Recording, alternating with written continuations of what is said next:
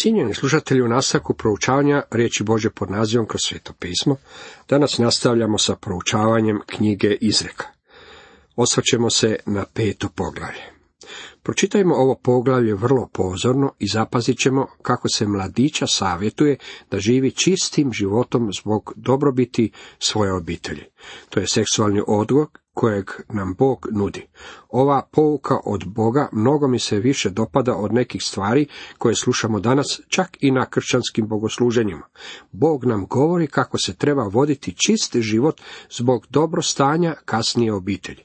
Veliki dio problema u današnjim obiteljima nisu započeli nakon osnivanja obitelji.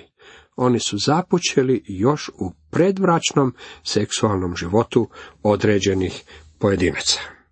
Čitamo ovo peto poglavlje. Sine moj, čuj moju mudrost, prigni uho mojoj razboritosti, da sačuvaš oprez, da ti usne zadrže znanje. Jer susana žene preljubnice kaplje med i nepce joj je glađe od ulja, ali je ona na posljedku gorka kao pelin, oštra kao dvosekli mač. Njene noge silaze k smrti, a koraci vode u podzemlje. Ona ne pazi na put života, ne mari što su joj staze kolebljive. Zato me sada poslušaj sine i ne odstupaj od riječi mojih usta.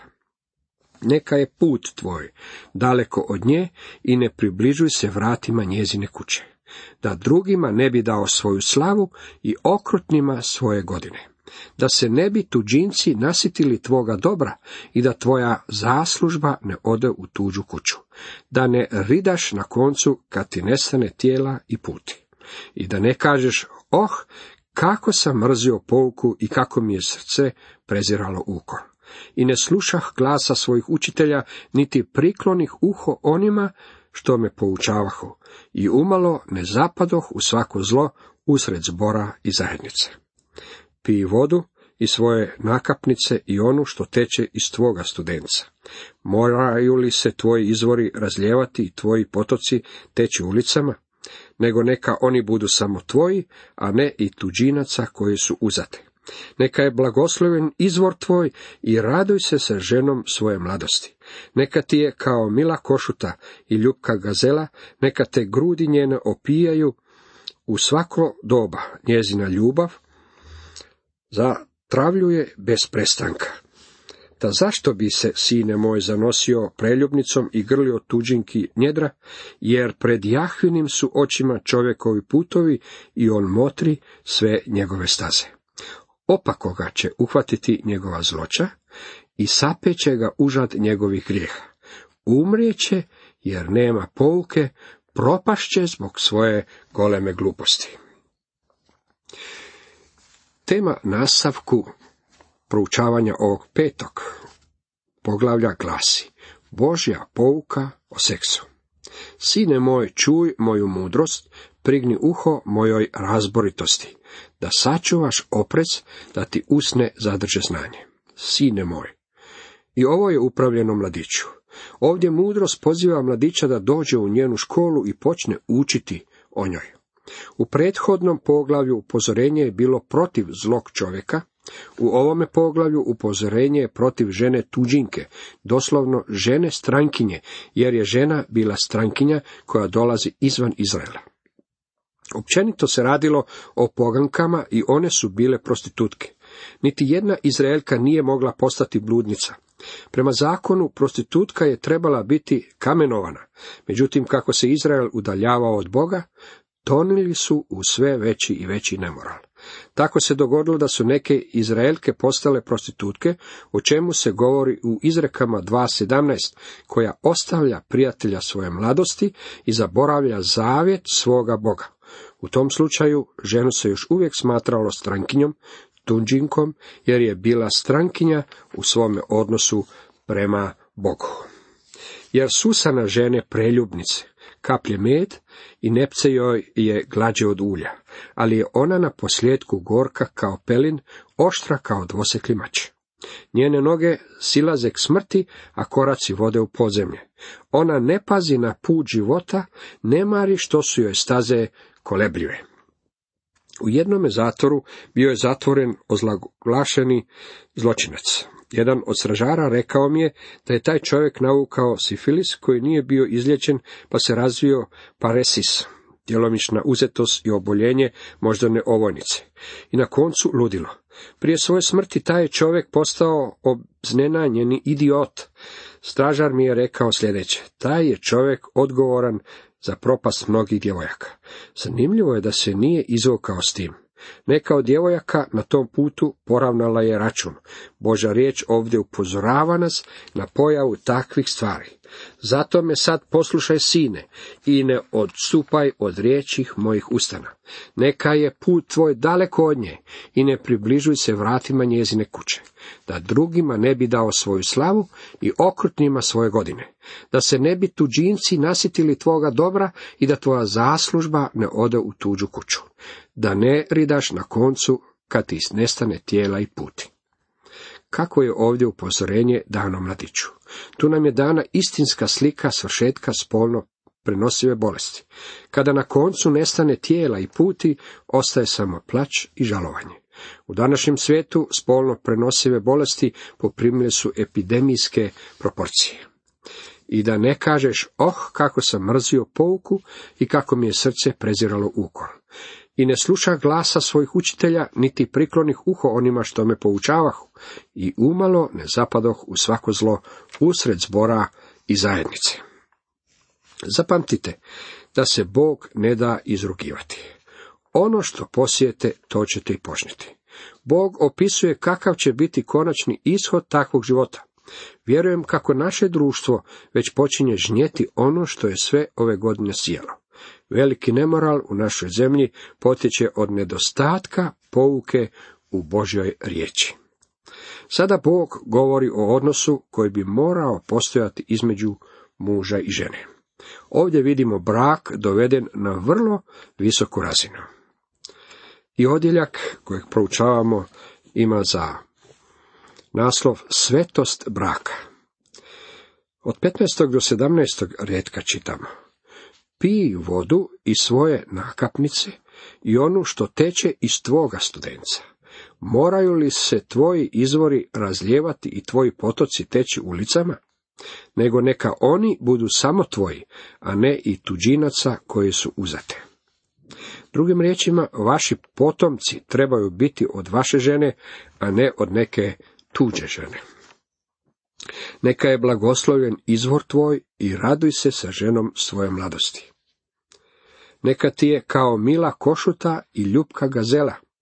Neka te grudi njene opajaju u svako doba. Njezina ljubav zatravljuje bez prestanka.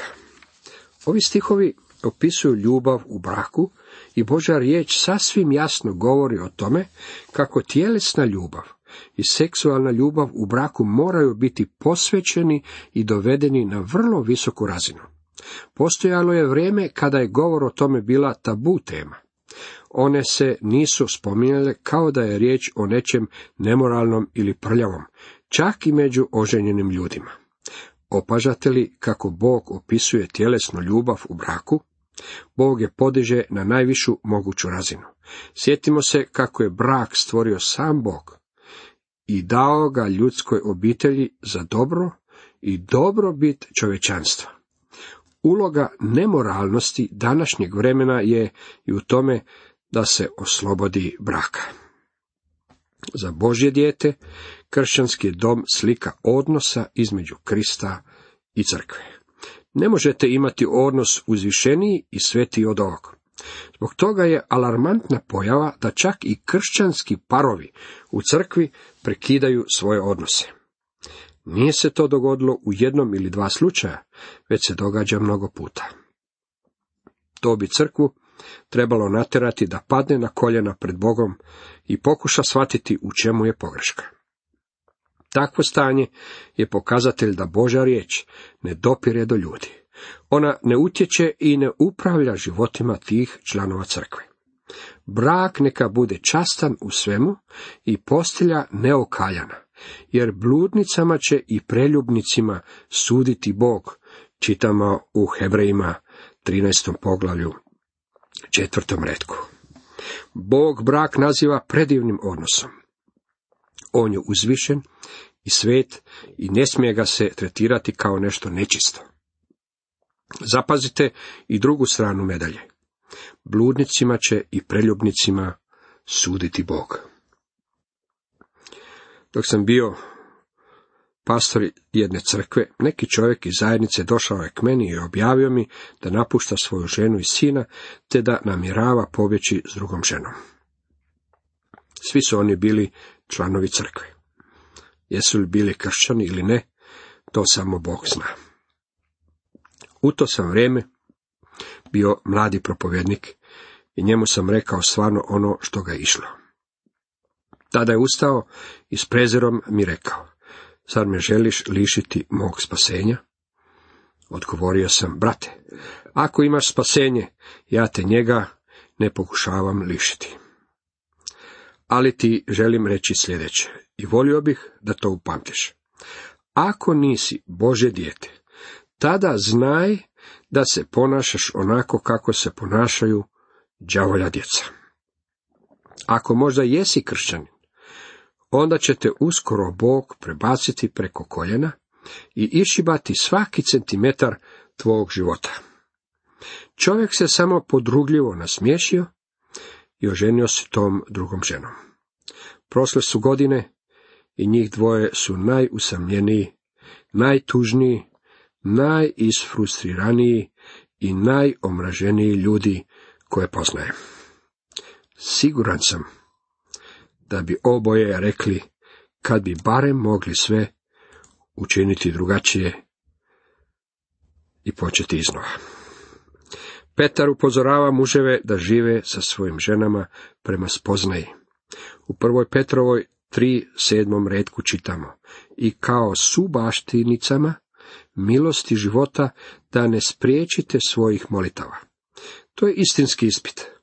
Kada muž i žena tako žive jedno pred drugim, da imaju radost i pouzdanje, te mogu zajedno kleknuti, moliti zajedno i ljubiti jedno drugo. Takva obitelj predstavlja odnos Krista i crkve. Želim vam još reći, dragi moji prijatelji, kako Bog može blagosloviti takvu obitelj, a to će i učiniti. Kako je ovo važno za svakog od nas a i tekako važno za kršćane. Dalje od 20. do 21. redka nastavlja. Da zašto bi se, sine moj, zanosio preljubnicom i grlio tuđinki njedra? Jer pred Jahvinim su očima čovjekovi putovi i on motri sve njegove staze. Ovo je zanimljiv stih. Jer pred Jahvinim su očima čovjekovi putovi i on motri sve njegove staze. Moramo prepoznati da nas Bog vidi svo vrijeme. Bog nas uvijek gleda od oskora. I njemu je stalo da naš život ne bude uprljan ovim zevaljskim prohtjevima i željama čovjeka. Nekog su čovjeka pridružili četvorki za golf, u kojoj smo trojica nas bili propovjednici. Kada je saznao tko smo, bio je vrlo sretan kada se uspio udaljiti od nas. Nešto je opsovao, a kada je saznao da smo propovjednici, počeo nam se ispričavati. Rekao sam, brate, ne obaziri se na nas.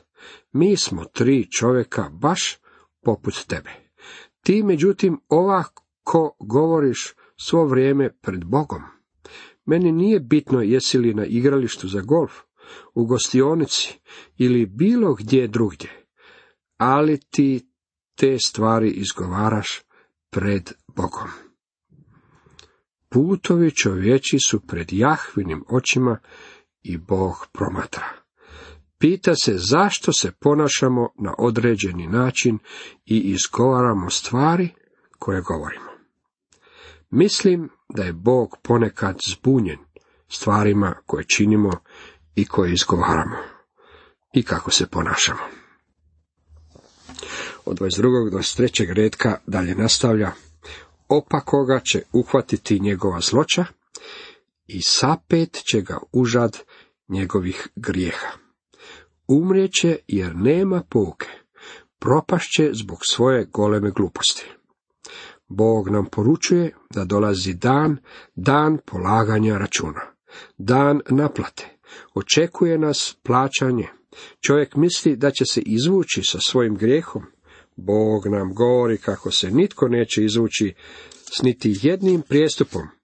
Čovjeka će uhvatiti njegova zloća i sapeće ga užad njegovih grijeha. Sine moj, čuj moju mudrost, prigni uho mojoj razboritosti, da sačuvaš oprez, da ti usne zadrže znanje. Jer susana žene preljubnice, kaplje med i nepce joj je glađe od ulja, ali je ona na posljedku gorka kao pelin, oštra kao dvosekli mač. Njene noge silaze k smrti, a koraci vode u podzemlje. Ona ne pazi na put života, ne mari što su joj staze kolebljive. Zato me sada poslušaj, sine, i ne odstupaj od riječi mojih usta. Neka je put tvoj daleko od nje i ne približuj se vratima njezine kuće, da drugima ne bi dao svoju slavu i okrutnima svoje godine. Da se ne bi tuđinci nasitili tvoga dobra i da tvoja zaslužba ne ode u tuđu kuću. Da ne ridaš na koncu kako i kad ti nestane tijela i puti. I da ne kažeš, oh, kako sam mrzio pouku i kako mi je srce preziralo uko. I ne slušah glasa svojih učitelja, niti priklonih uho onima što me poučavahu i umalo ne zapadoh u svako zlo. Usred zbora i zajednice. Pij vodu iz svoje nakapnice i onu što teče iz tvoga studenca. Moraju li se tvoji izvori razlijevati i tvoji potoci teći ulicama, nego neka oni budu samo tvoji, a ne i tuđinaca koji su uzete. Neka je blagoslovljen izvor tvoj i raduj se sa ženom svoje mladosti. Neka ti je kao mila košuta i ljubka gazela, neka te grudi njene opajaju u svako doba. Njezina ljubav zatravljuje bez prestanka. Ta zašto bi se, sine moj, zanosio preljubnicom i grlio tuđinki njedra? Jer pred Jahvinim su očima čovjekovi putovi i on motri sve njegove staze. Opakoga će uhvatiti njegova zloća i sapet će ga užad njegovih grijeha. Umreće jer nema pouke, propašće zbog svoje goleme gluposti. Cijenjeni slušatelji, Toliko za danas.